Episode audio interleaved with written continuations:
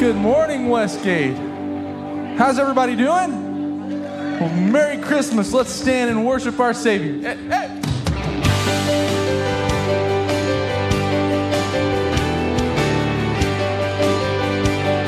Hark the herald. Hark the herald angels sing. Glory to the newborn King. Peace on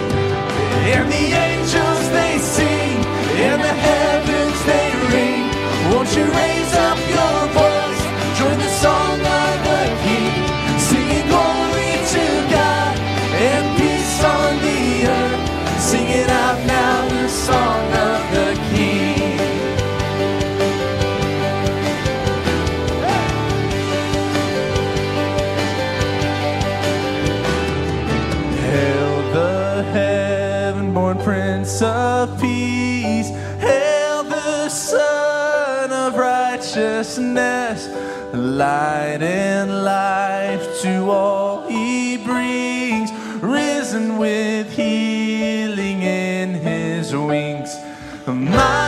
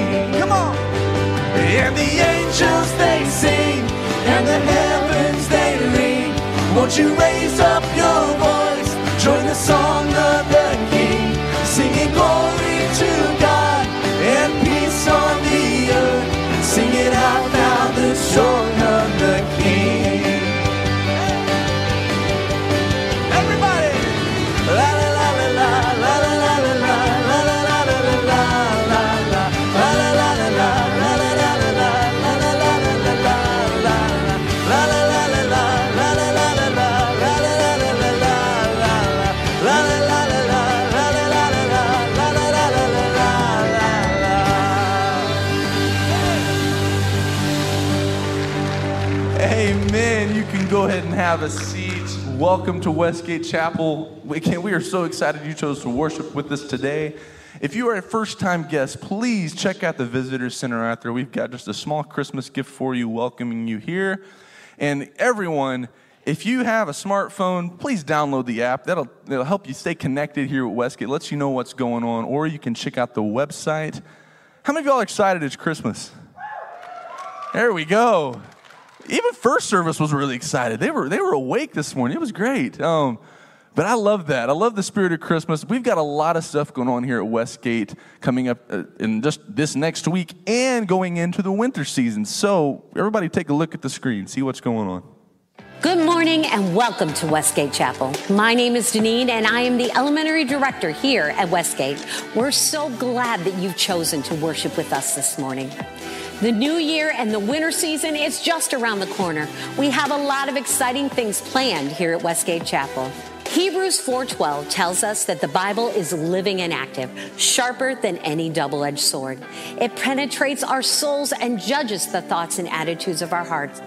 Today, in your sermon notes, you received a brochure for a large variety of Bible studies taking place this winter at Westgate.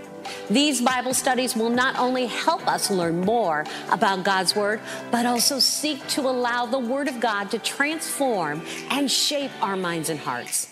Bible studies are also a tremendous way to spend time getting to know others and build up the community as you study the Word together.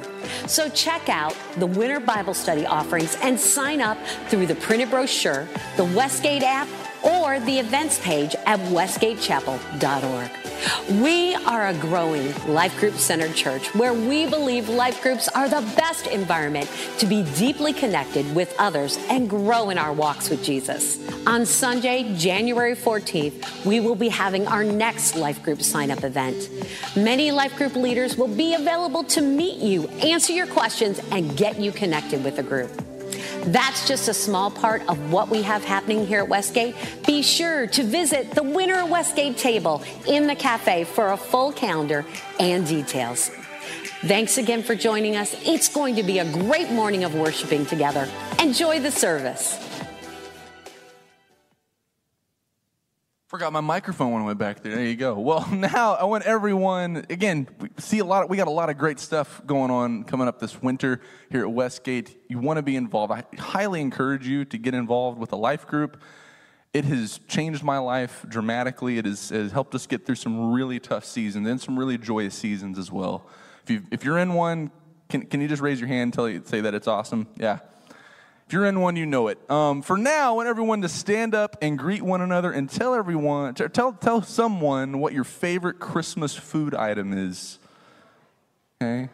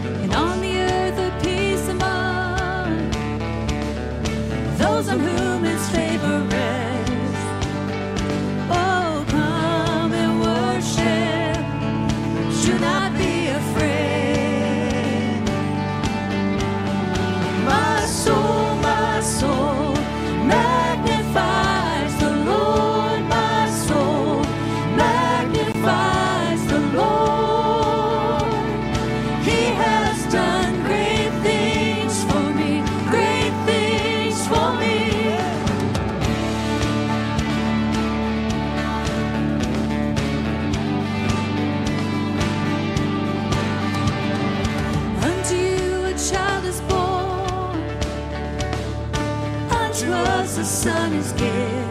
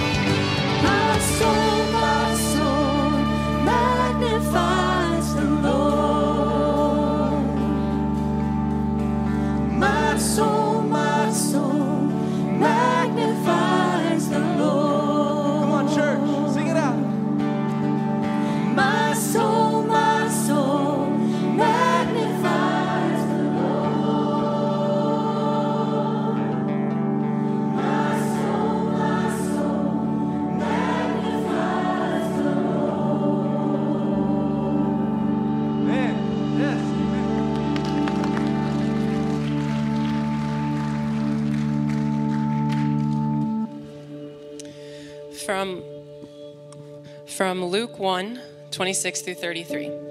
In the sixth month, the angel Gabriel was sent by God to a town in Galilee called Nazareth, to a virgin engaged to a man named Joseph of the house of David. The virgin's name was Mary, and the angel came to her and said, Rejoice, favored woman, the Lord is with you. Then the angel told her, Do not be afraid, Mary, for you have found favor with God. Now listen, you will conceive and give birth to a son, and the Most High, and you will call him Jesus. He will be great, and he will be called the Son of the Most High. And the Lord God will give him the throne of his father David. He will reign over the house of Jacob forever, and his kingdom will have no end. We relight the candle of hope and expectation, recalling God's promise to send a Savior. As we relight the candle of preparation and peace, we are reminded of the peace that Jesus brings between us and God and his call for us to prepare our hearts for the coming again of his Son. Now, today, we light the candle of proclamation and joy. It is a reminder to us the extravagant gift we have received from God in his Son, Jesus Christ, and is a call to rejoice in the Lord our Savior. Now for prayer.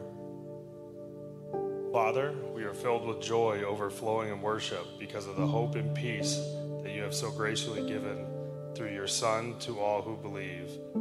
We take great joy in surrendering our lives to you and your purpose and ask that you would help us as we go out from this place to be the voices that proclaim your grace and truth to the world, that they would also know the joy that comes from receiving the salvation that is found in your Son alone. Christ's name we pray. Amen.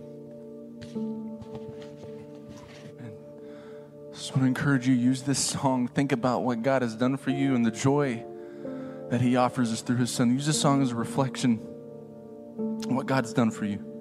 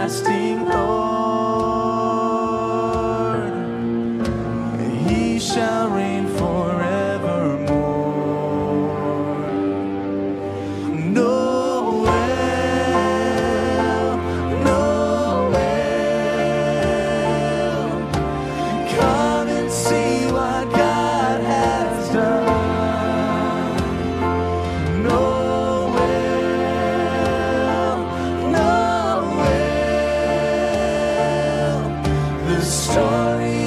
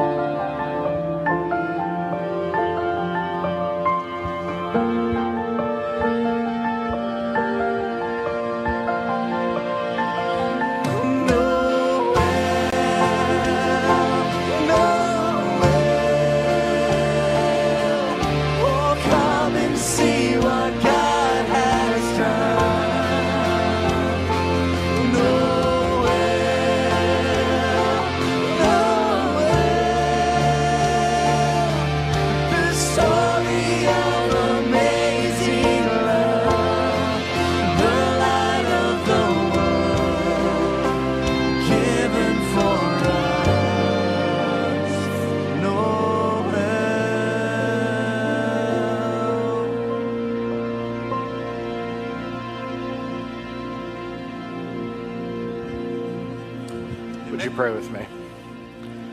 Father, we thank you for, again, the opportunity to be here in your house worshiping you this morning. And God, we uh, thank you for the gift of your Son, Jesus Christ. Thank you, Lord, for as we have been going through this series together over the last many weeks, as we focus on Christmas, God, we recognize the incredible gift of hope and peace and joy and love that you have given us in your Son, Jesus Christ. And Lord, in a broken and dark world, it is truly the thing that carries us. And Father, we have gathered to worship you for that this morning. I know that as we've come in here today, God, that there are many things that probably come in with us on our hearts and on our minds that would seek to distract us from our worship of you, that might cause our hearts to be downcast or just simply distracted. And Father, we lay those things at your feet. We ask, God, that you would free our hearts to hear from you this morning. That, God, we would be able to worship you with all that we are, not just in song, but as we hear your word and we seek, God, to allow you to change and to transform our hearts from the inside out. And so, Father, we worship you. We pray, God, that you, in our worship, that you would move as we study your word together this morning. As well, we worship you in the taking up of our offerings. Father, uh, you've given us so many good gifts. And God, as we give back of our tithes and our offerings, we do so with the recognition, God, that you have done so much in our lives in bringing your son Jesus into this world to save us. And Father, as we give back, it's our desire to be a part of that message, continuing to spread throughout this community and this world to people who need your son Jesus. And so, God, truly, our giving is an act of worship. It's an outflow, God, of what you have done in us, and a prayer and an ask, God, that you would continue to do that in the lives of others. And so, receive our worship this morning, God. May it bring glory to your name as we lift your name high. In the name of Jesus, we pray together. Amen. If you are sitting on the center aisles, you can grab those offering buckets, begin to pass those out to the sides as we collect our morning offering together.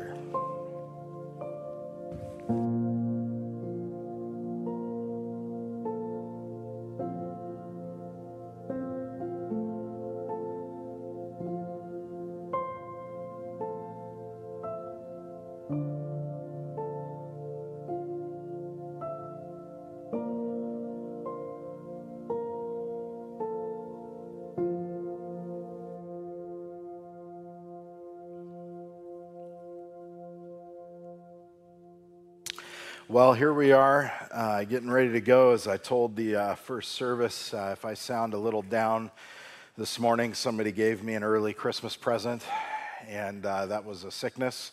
So, whoever did that, thank you. I, I love receiving gifts. Give it to somebody else next time. I'm just kidding. My own family was like, let's keep six feet from him in that first row.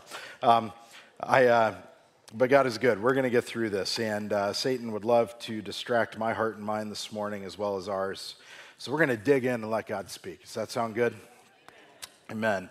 We've been in a series together called "Tis the Season" as we lead up to the Christmas uh, Christmas season, which is upon us, and uh, we have been talking in this Advent series about the incredible gifts that God gives to us in His hope, in His peace, in His joy, and in His love. And uh, this morning we're going to be digging in deep, taking a look at the joy that God gives to us. Now as I was preparing uh, for this morning to talk about the joy that the Lord gives us that seems elusive in our own world, I went looking for news stories online to find some sort of heartwarming story that would, would, would just show us how we can have joy in our world. And I, and I went ahead and, and pulled the first stories that I saw so you guys could see these. The first one uh, was this I found this news story Hugh Grant's transformation from Hollywood heartthrob to old, fat, and ugly. Uh, that's not very uplifting. That's not joyful. Somebody definitely ruined his Christmas with that one. Then, uh, if you know me and know me well, this next one is very painful for me as an Angel fan, but Shohei Ohtani was officially introduced by the Dodgers. Um, yeah, you're out. Um, ushers, right down here. Um, uh, yeah, yeah, I'm, I'm looking for joy, people, not gloom and sadness. It's a very dark world that we live in. Uh, but next, as I continued to go, like there was just this continued theme Car- carbon monoxide poisoning leaves three men dead one critically injured. Uh, the next one that you'll see, it, uh, it said that real estate investors are warning that the U.S. is entering the greatest correction of its lifetime. Uh, next, an emboldened and confident Putin says there will be no peace in Ukraine until Russia's goals are met. The next one that I looked up, a 27 year old Israeli hostage in Gaza has died, according to the prime minister's office. I mean, guys, I'm, I'm going and looking for like news stories that bring joy. And I recognize like there's just a lot of darkness in our world. But then there was this glimmer of hope. I read this one news article that brought so much hope into my heart, and it was this taking more naps could change your brain size.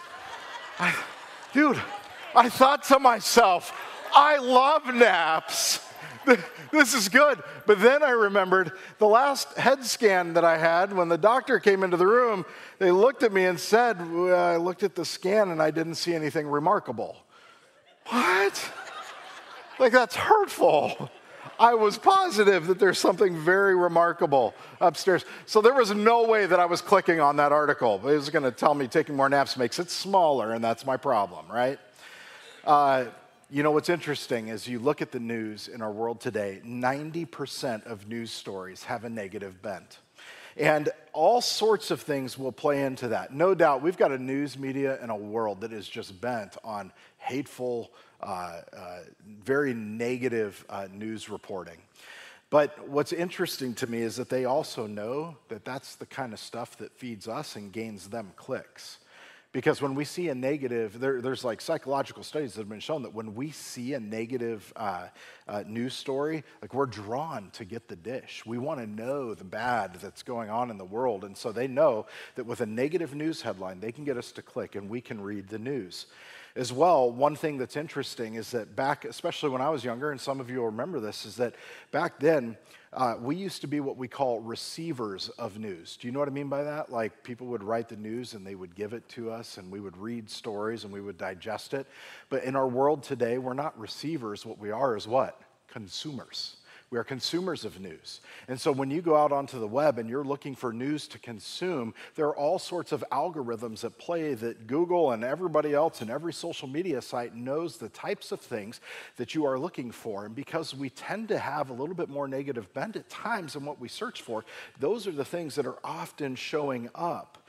There's no doubt with all the negativity that surrounds us in our world today, it has a huge impact on our moods, but also in our experience of joy or lack thereof.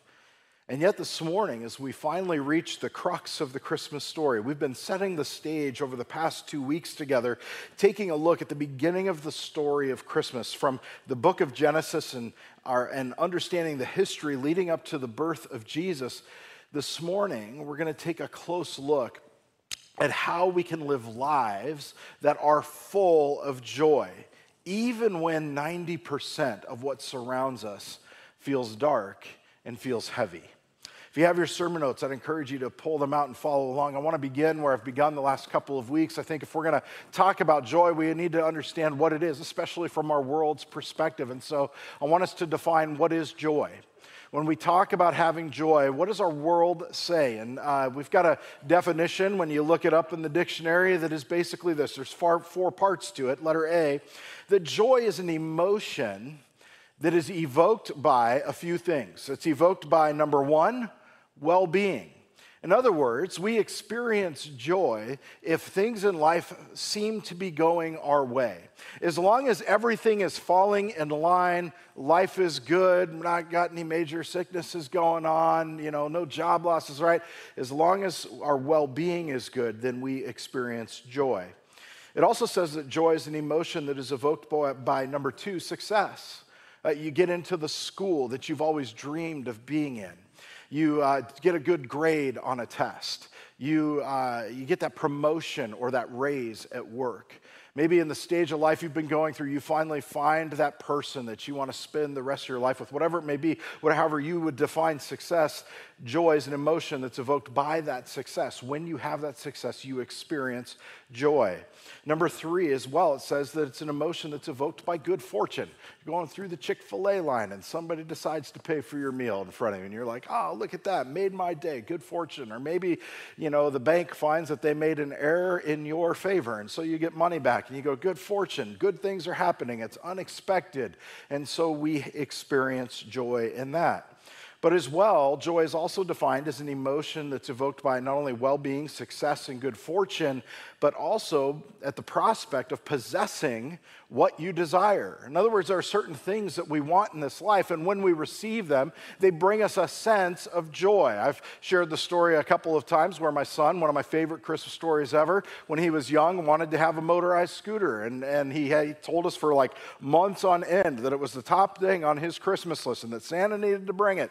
And so, uh, being the good father that I am, we bought it and we hid it and we didn't put it under the Christmas tree. And after we ended up unwrapping all of the gifts, he was walking around the house like somebody had just died. And he was so sad and so sullen. And I was taking great joy in watching it. And then, as you know, after I felt like, you know, he, he might, he, you know, he was going to go into a really deep depression, I went upstairs, and as I'm coming down the stairs carrying the stu- scooter, Garrett was kind of walking back through the hallway with his head down. He looks up and he sees it, and his eyes get really big, and he literally drops to his knees and he starts crying. Like it was a, now. Now I know, wouldn't it be? It is a beautiful thing. Now remember, he's much older. I'm talking about when he was younger. This wasn't yesterday, although that would be funny. But.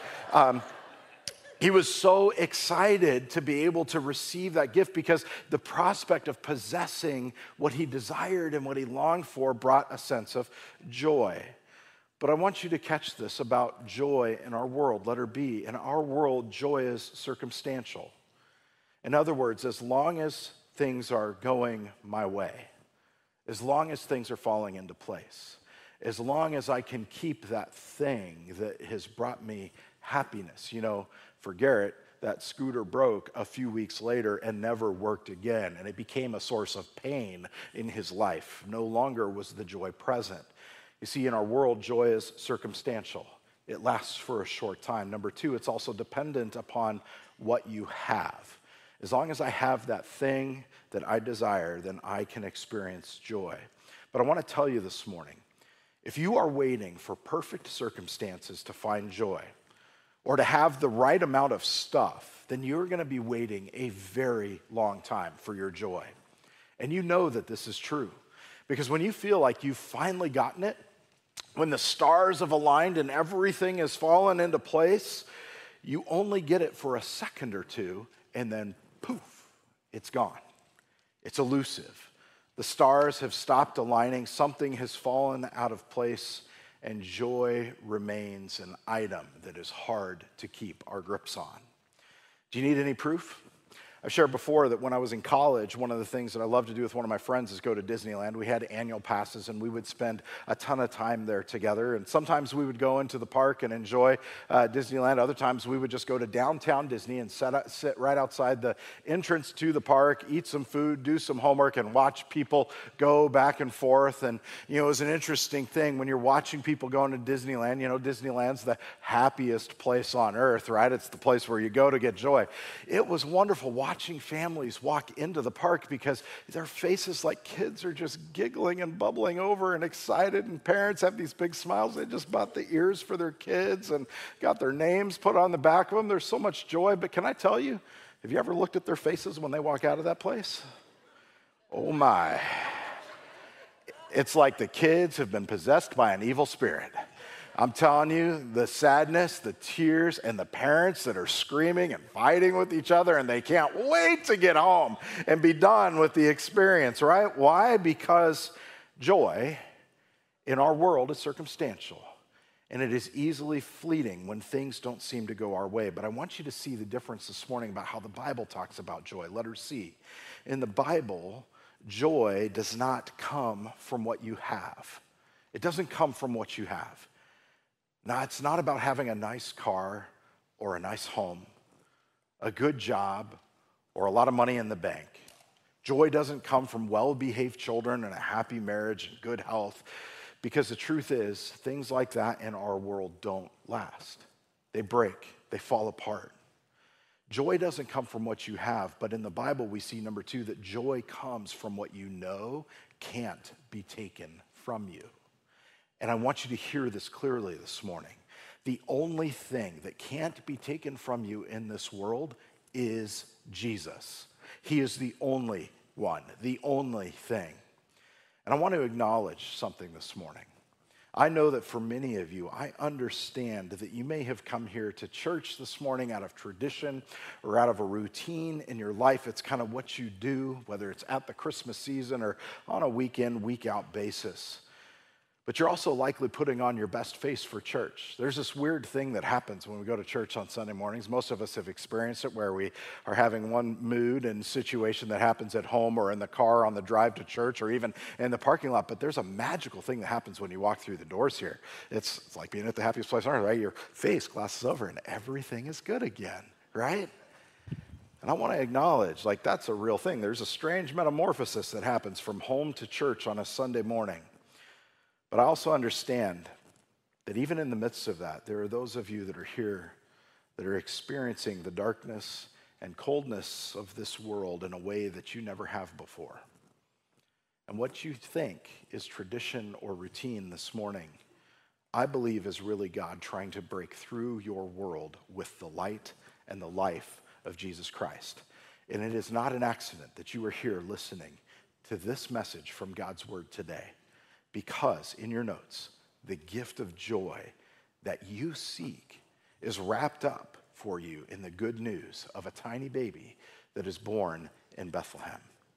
I want us to take a look at that together. We have spent the last many weeks in the lead up to this part of the account of the birth of Jesus, looking at the Old Testament where the story began, leading through the prophets into this in Luke chapter 2, verses 1 through 18. If you have your Bibles, I would encourage you to turn there with me. If you have your phones, you can open up those apps, scroll with me. And if you have none of that, uh, it'll be up on the screen for you to follow along with. But Luke chapter 2, verses 1 through 18. And this is what it says In those days, a decree went out from Caesar Augustus that all the world should be registered. This was the first registration when Quirinius was governor of Syria. And all went to be registered, each to his own town. And Joseph also went up from Galilee, from the town of Nazareth to Judea, to the city of David, which is called Bethlehem because he was of the house and the lineage of David, to be married or to be registered with Mary, his betrothed, who was with child. And while they were there, the time came for her to give birth. And she gave birth to her firstborn son and wrapped him in swaddling cloths and laid him in a manger because there was no place for them in the inn. And in the same region, there were shepherds out in the field keeping watch over their flock by night. And an angel of the Lord appeared to them. And the glory of the Lord shone around them, and they were filled with great fear. But the angel said to them, Fear not, for behold, I bring you good news of great joy that will be for all the people. For unto you is born this day in the city of David a Savior, who is Christ the Lord. And this will be a sign for you you will find a baby wrapped in swaddling cloths and lying in a manger. And then suddenly, there was with the angel a multitude of the heavenly host praising God and saying, Glory to God in the highest, and on earth peace among whom he is pleased. And when the angels went away from them into heaven, the shepherds said to one another, Let us go over to Bethlehem and see this thing that has happened, which the Lord has made known to us. And they went with haste. And they found Mary and Joseph and the baby lying in a manger. And when they saw it, they made known the saying that had been told them concerning this child. And all who heard it wondered at what the shepherds had told them. As we read the account together, it begins with Mary and Joseph. You'll remember, as we talked about last week, Mary and Joseph had an angel of the Lord that appeared to them to let them know, to give them a message that Mary was going to conceive of the Holy Spirit and that she was going to give birth to the Savior of the world. Literally, they were told that the Messiah that Israel had long awaited for was going to be born, and that it was going to be Mary who was going to be the mother of this child. And as we pick up the story, and remember, this is something that the Hebrew people, that the Israelites have been longing for for centuries, remembering the promises that God made to Abraham so many centuries before waiting for their fulfillment to come. And here, Mary and Joseph have received this news, and the story then continues. And it tells us that she gives birth to this son, to Jesus, to the Savior of the world. But Jesus comes into a family of no notoriety, a very poor family, a family that didn't have much, and who's born in a stable for animals, literally laid in a feeding trough, the Savior of the world. And it tells us that as this is happening and Jesus, the Savior of the world, is born, that in the same time there were shepherds that were in that same area that were out in the field. And it tells us very clearly that as they were watching over their flocks by night, that an angel of the Lord appears to them, and it says that the glory of the Lord shone around them. And the angel pronounced, Behold, I bring you good news of great joy that will be for all people. I want us to look at this section of scripture together this morning because I believe as we look at it and we think together about the good news that brought great joy that the angels pronounced to the shepherds out in the field, that there are four very important truths that we can glean from this passage that help us to understand the nature of the joy that God offers to us, but how it is that we can also receive that joy. And so, the first thing that I want you to see with me this morning, if you're following along your notes, is this is that the good news that brought great joy, letter A, as we read this passage, it tells us that it broke through the darkness. In Luke chapter 2, verse 8, we just read that it says, in the same region, there were shepherds who were out in the field keeping watch over their flock by night.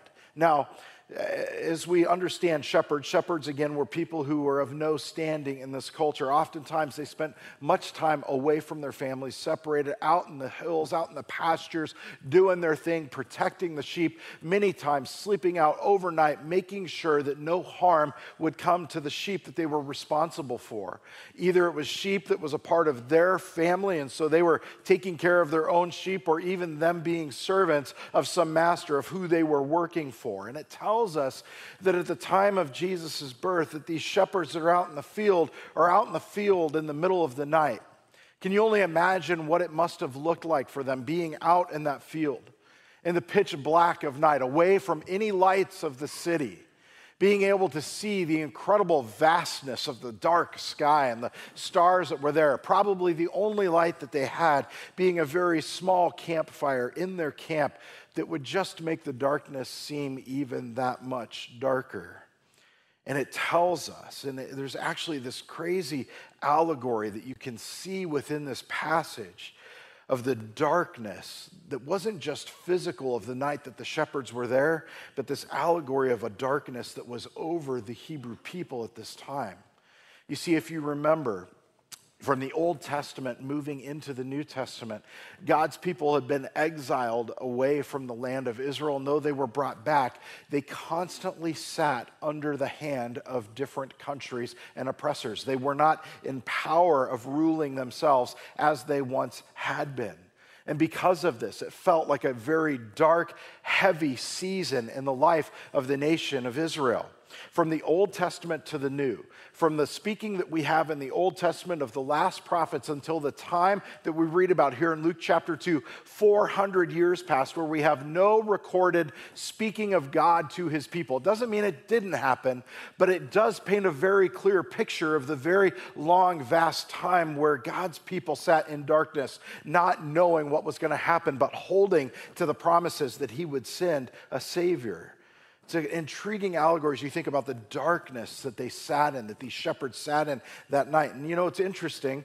Uh, I think as well, there's an interesting coincidence about Christmas as well being celebrated on December 25th. Now, I hate to break it to you, but December 25th is most likely not Jesus' birthday. I know, I'm the Grinch. I, am ruining Christmas for you, but some of you grew up and that was the tradition that you were taught or that you practiced, that you celebrated in your homes. You know, you baked a little cake for Jesus, and it was always the flavor of your dad's favorite cake because it was the same as Jesus' favorite cake, and you celebrated together.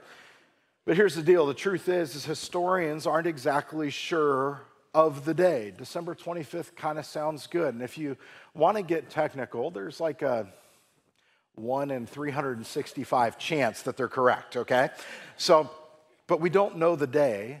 But I do want you to understand that December 25th is not just some random day.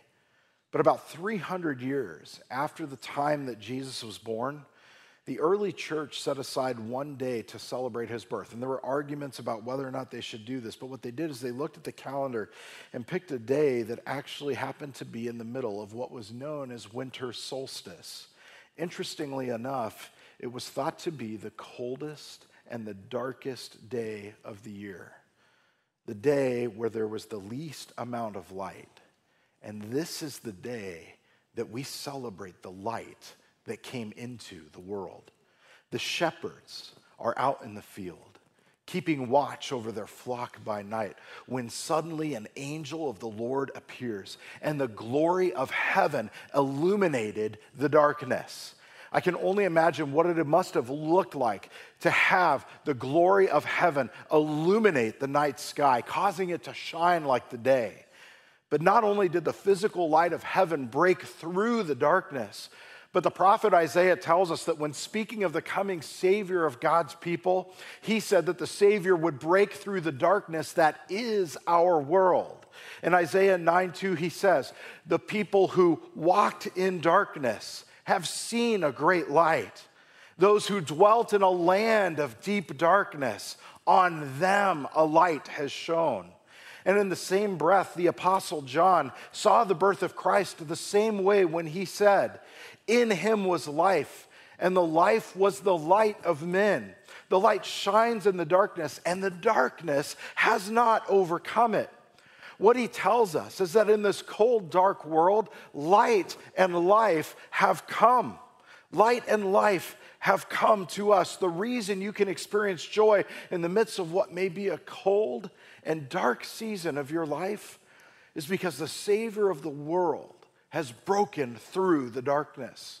In his coming, as we have looked together over the last many weeks, you can have hope because of what we talked about in week one, because we serve a God who always fulfills his promises. He always follows through. You'll remember that he, when he went to Abraham and made his promise, he said many things. Abraham, I'm going to make you wealthy. Your name is going to be known throughout history. I'm going to give you land. I will always be with you. You're going to have a child in your own age. And from that child is going to come an incredible nation. And from that nation will come a blessing for the entire world. And up until this point that we have been reading, has fulfilled every single one of his promises that he made to Abraham, and he still continues to do so. We can have hope because we have a God that is all powerful, in control of all things, that always fulfills his promises. But not only do you have hope, but that hope now that you have, hope that isn't based on circumstances, but something that does not change, which is God and his promise in Jesus Christ, that hope also now brings you peace. And last week we talked about this is that the peace that God brings to us isn't just a cessation of our problems. That's what Israel was looking for. They didn't understand, though, that the greatest peace that they needed was not the removal of Rome, but it was the separation that was between them and a holy God. You see, Jesus came into this world to restore the peace between us and God. Jesus came to die on a cross to pay the penalty for our sin so that the, the friction that was there in our relationship with God could be healed and could be restored. And last week we talked about this that peace on earth only comes because we have peace with God. And when we have peace with God, we can experience complete joy knowing that one day the darkness and pain of this world will completely pass away because we will be with him and reign forever. This is why James says in the New Testament consider it pure joy whenever you face trials of many kinds. Because you know that the testing of your faith develops perseverance. And perseverance must finish its work so you may be mature and complete, lacking nothing. What is James saying to us? Consider it joy, have joy. When you go through hard times, that sounds craziness. But you can have joy as you go through hard times. Why? Because God is at work preparing you, maturing you for an eternity that will be spent with Him once all of this world and all of its brokenness is pushed aside. You can live and reign with Him. And I want to tell you this morning God wants to meet you right in that place this morning where you are struggling to find joy. He wants you to take your eyes off of your circumstances and place them solely on Him. Because in Him and in Him alone, the only one who is constant and trustworthy, in Him alone, you will find the hope and the peace and the joy that you are longing for. I saw a beautiful picture of this as I was studying earlier this week. I came across a video online of a man who had quite literally lost everything. He lost everything in a tornado that swept through his small town in Kentucky just a couple of years ago. And from the world's standpoint, they would look and say, This man has no reason to have joy because he's lost everything. But here's what baffled so many people, even the reporters that were questioning him. What baffled them was that the very thing was the very thing that could never be taken away from him. Watch this video.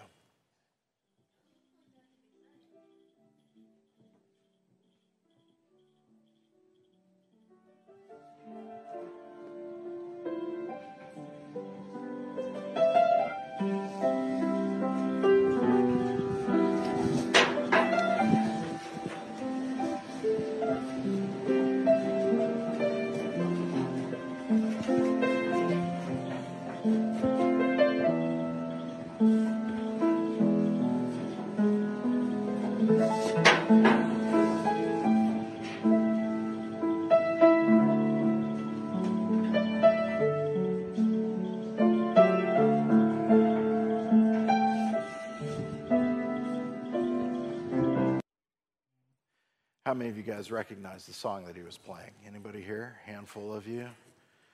The song Jesus, the words that go with what he was playing Jesus, Jesus, Jesus. Let all heaven and earth proclaim. Kings and kingdoms will all pass away, but there's something about that name. You know, watching this man as he sits in the rubble of his home with everything gone sitting there playing these words Kings and kingdoms will all pass away, but there is something about that name.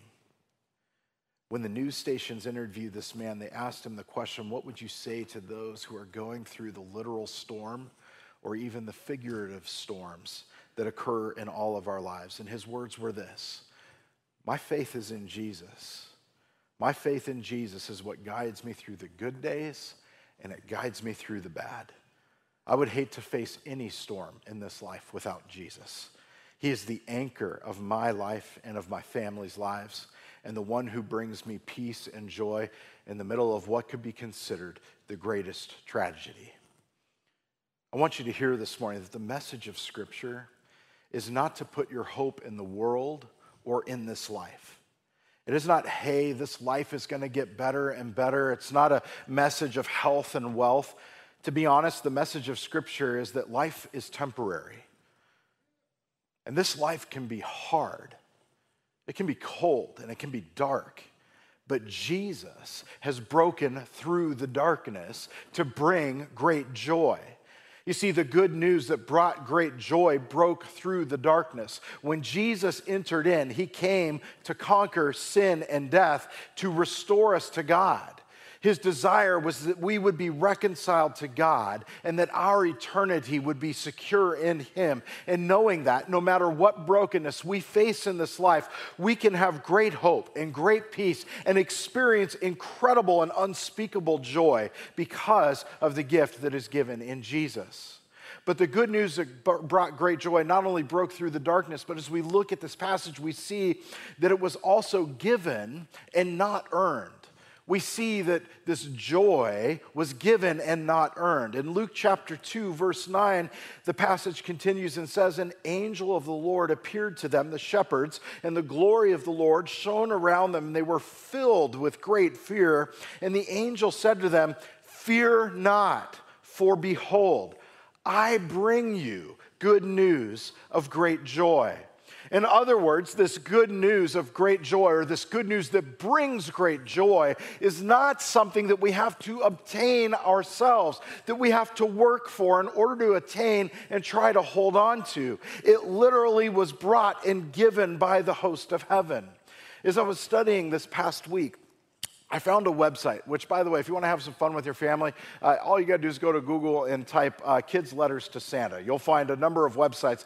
But there is this one, and I was reading it, and I was finding much joy in some of the things that children will say to Santa at Christmas time. And so I found three favorite ones that I wanted to share with you this morning. The first one is this one child writes Dear Santa, I have been trying to be a responsible person. I hope I would get what I always wanted. The thing I want most is a dog, dog, dog. I know I haven't been taking care of my Giga dog. I guess that's an electronic dog, but it's not real, and a dog would be. And Santa, I would even trade my one and only mom for a dog. Love Megan. Dude, what? Sorry, moms. I know my, my wife's frowning at me for that one. That was phenomenal. There's another one that I read. Dear Santa, I'm not eating my boogers anymore. So, so now you can bring me some toys, please. I want a cat toy that plays with you. Thank you, Rain. Uh, that's great.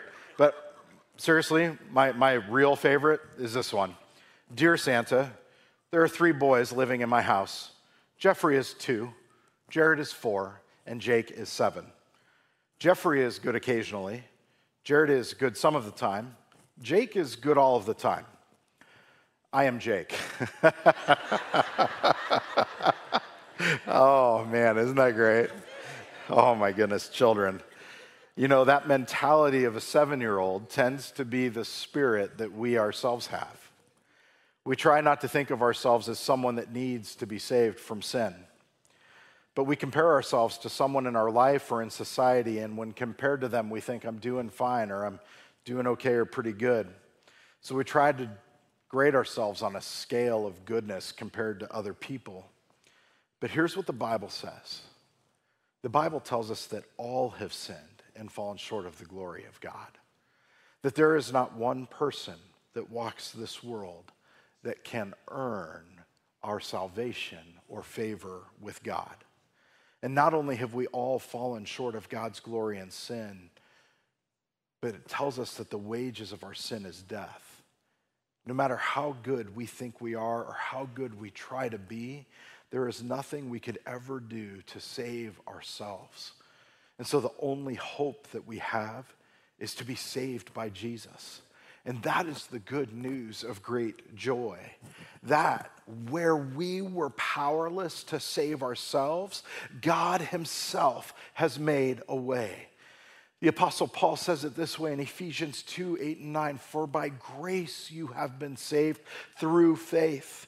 And this is not your own doing, it is a gift of God, not a result of works, so that no one can boast.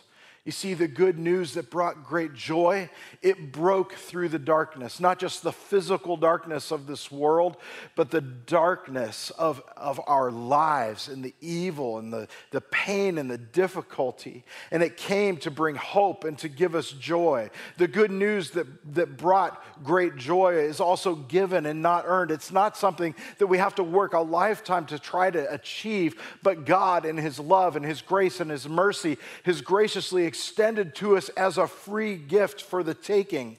But I believe the most beautiful part of this passage is the very next words that are spoken in that verse, where the angel said to them, Fear not, for behold, I bring you good news of great joy. It's not just good news of great joy, but it's good news of great joy that will what? Be for all people. You see, the good news that brought great joy was for all people, letter C. We remember this as we think about the promise that was made to Abraham so many centuries before when God met with him. And in Genesis chapter 12, verses 2 through 3, we read God saying and making this promise Abraham, I will make of you a great nation. I will bless you and make your name great so that you will be a blessing. I will bless those who bless you, and him who dishonors you, I will curse. And in you, all of the families of the earth shall be blessed. This incredible promise that we have in Jesus, the light who comes into the world, breaking through the darkness, who is giving us a gift of salvation, a gift of hope and peace and joy. It's not something we have to earn, it's freely given, but it's freely given to all people in the same way that God promised to Abraham so many centuries before, as in the fulfillment of Jesus in his birth in the passage that we read. And it's incredible that this news came first to a bunch of shepherds in a field. Shepherds who were looked at not with favor, but looked down upon. They lived out in the hills. Oftentimes, shepherd was a, was a derogatory name. They were considered to be smelly and dirty people. They weren't thought of, of just being physically unclean, but they were also considered to be spiritually unclean by the religious leaders. They often weren't allowed to come into the religious community and they couldn't even be an eyewitness in court. But the beauty of this passage is that the pronouncement of the Savior of the world, the King of Kings and the Lord of Lords, the one who has come to restore peace between us and God, to give us a promise that if we would put our faith in Him, we would spend eternity with God away from the brokenness of this world and living and reigning with Him. The beauty is that it wasn't brought to the rich and to the noteworthy people of the world, it was brought to a bunch of no name, nobody shepherds that stink out in the middle of a field. And why do I love this so much? Because it tells us that it doesn't matter who you are, it doesn't matter what you have done.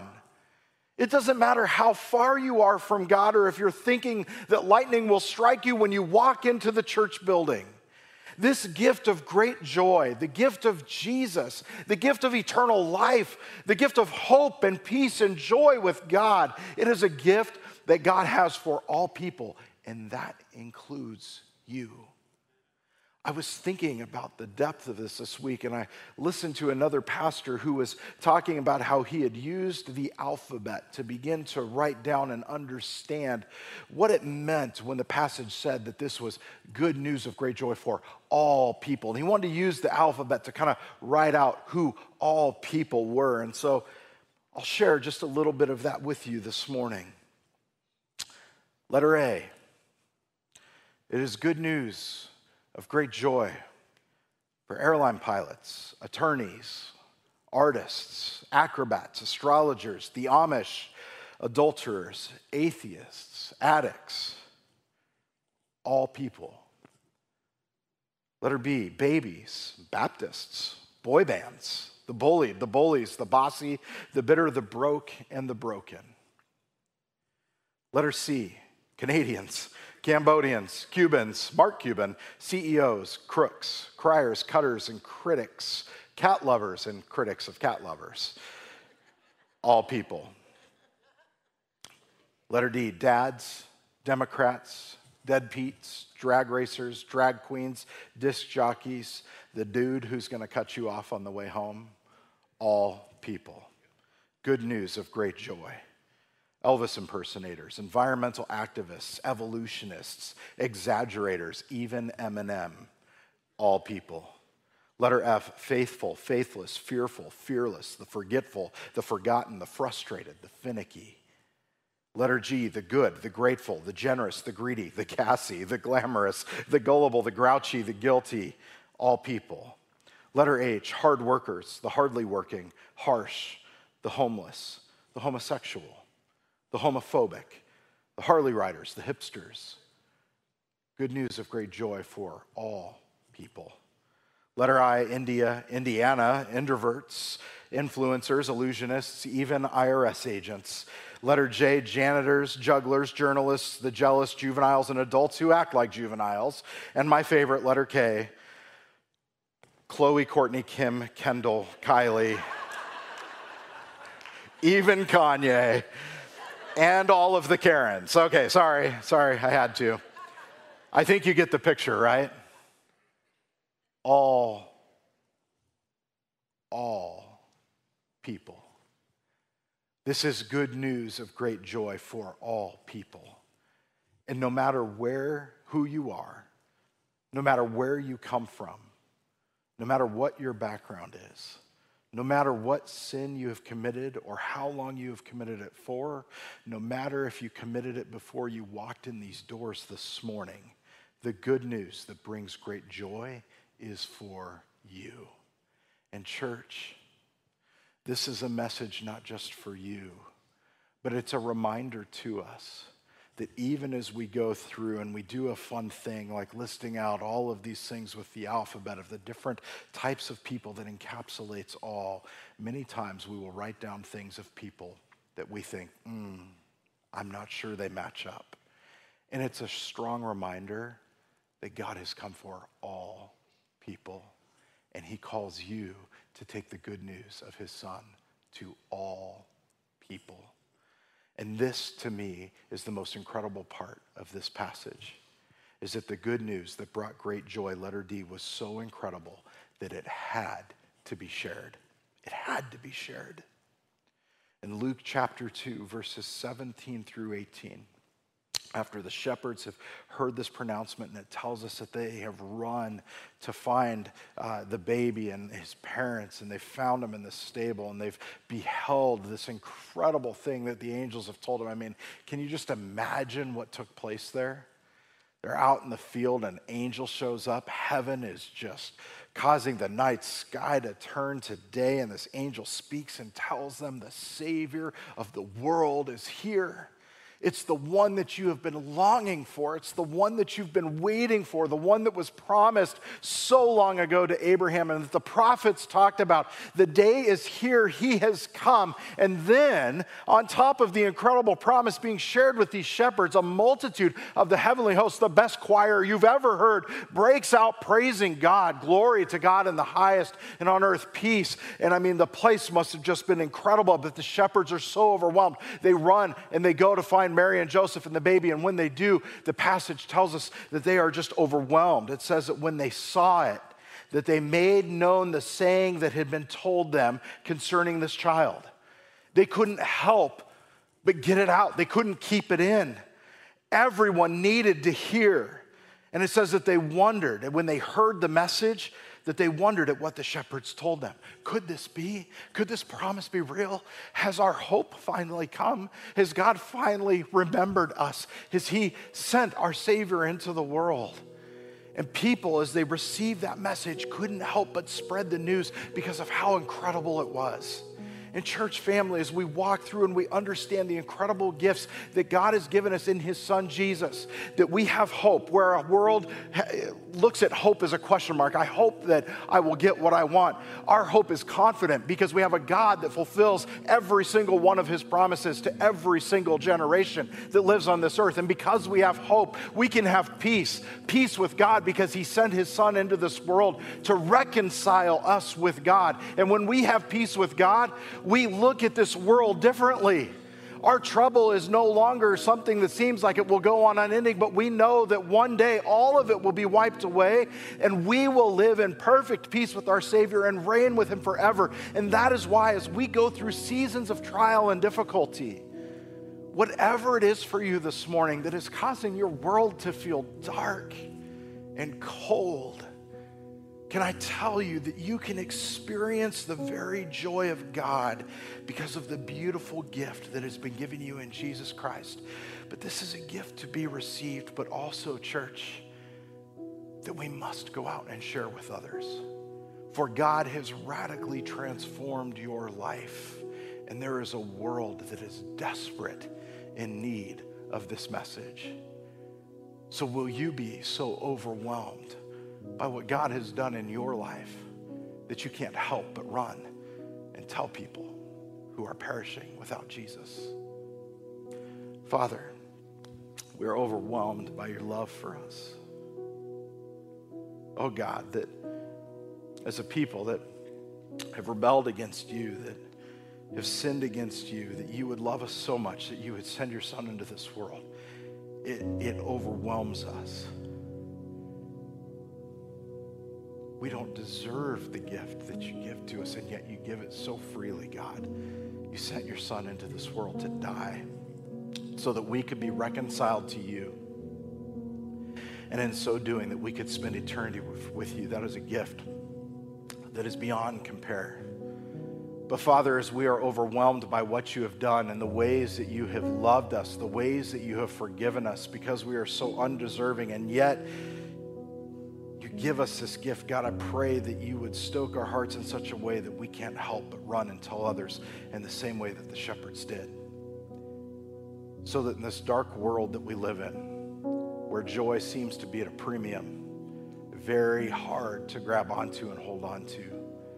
That, Father, you would help us to be those who go and share the testimony of your Son, Jesus Christ, who brings hope and peace and joy into the world, regardless of our circumstances. We love you. In Jesus' name, amen.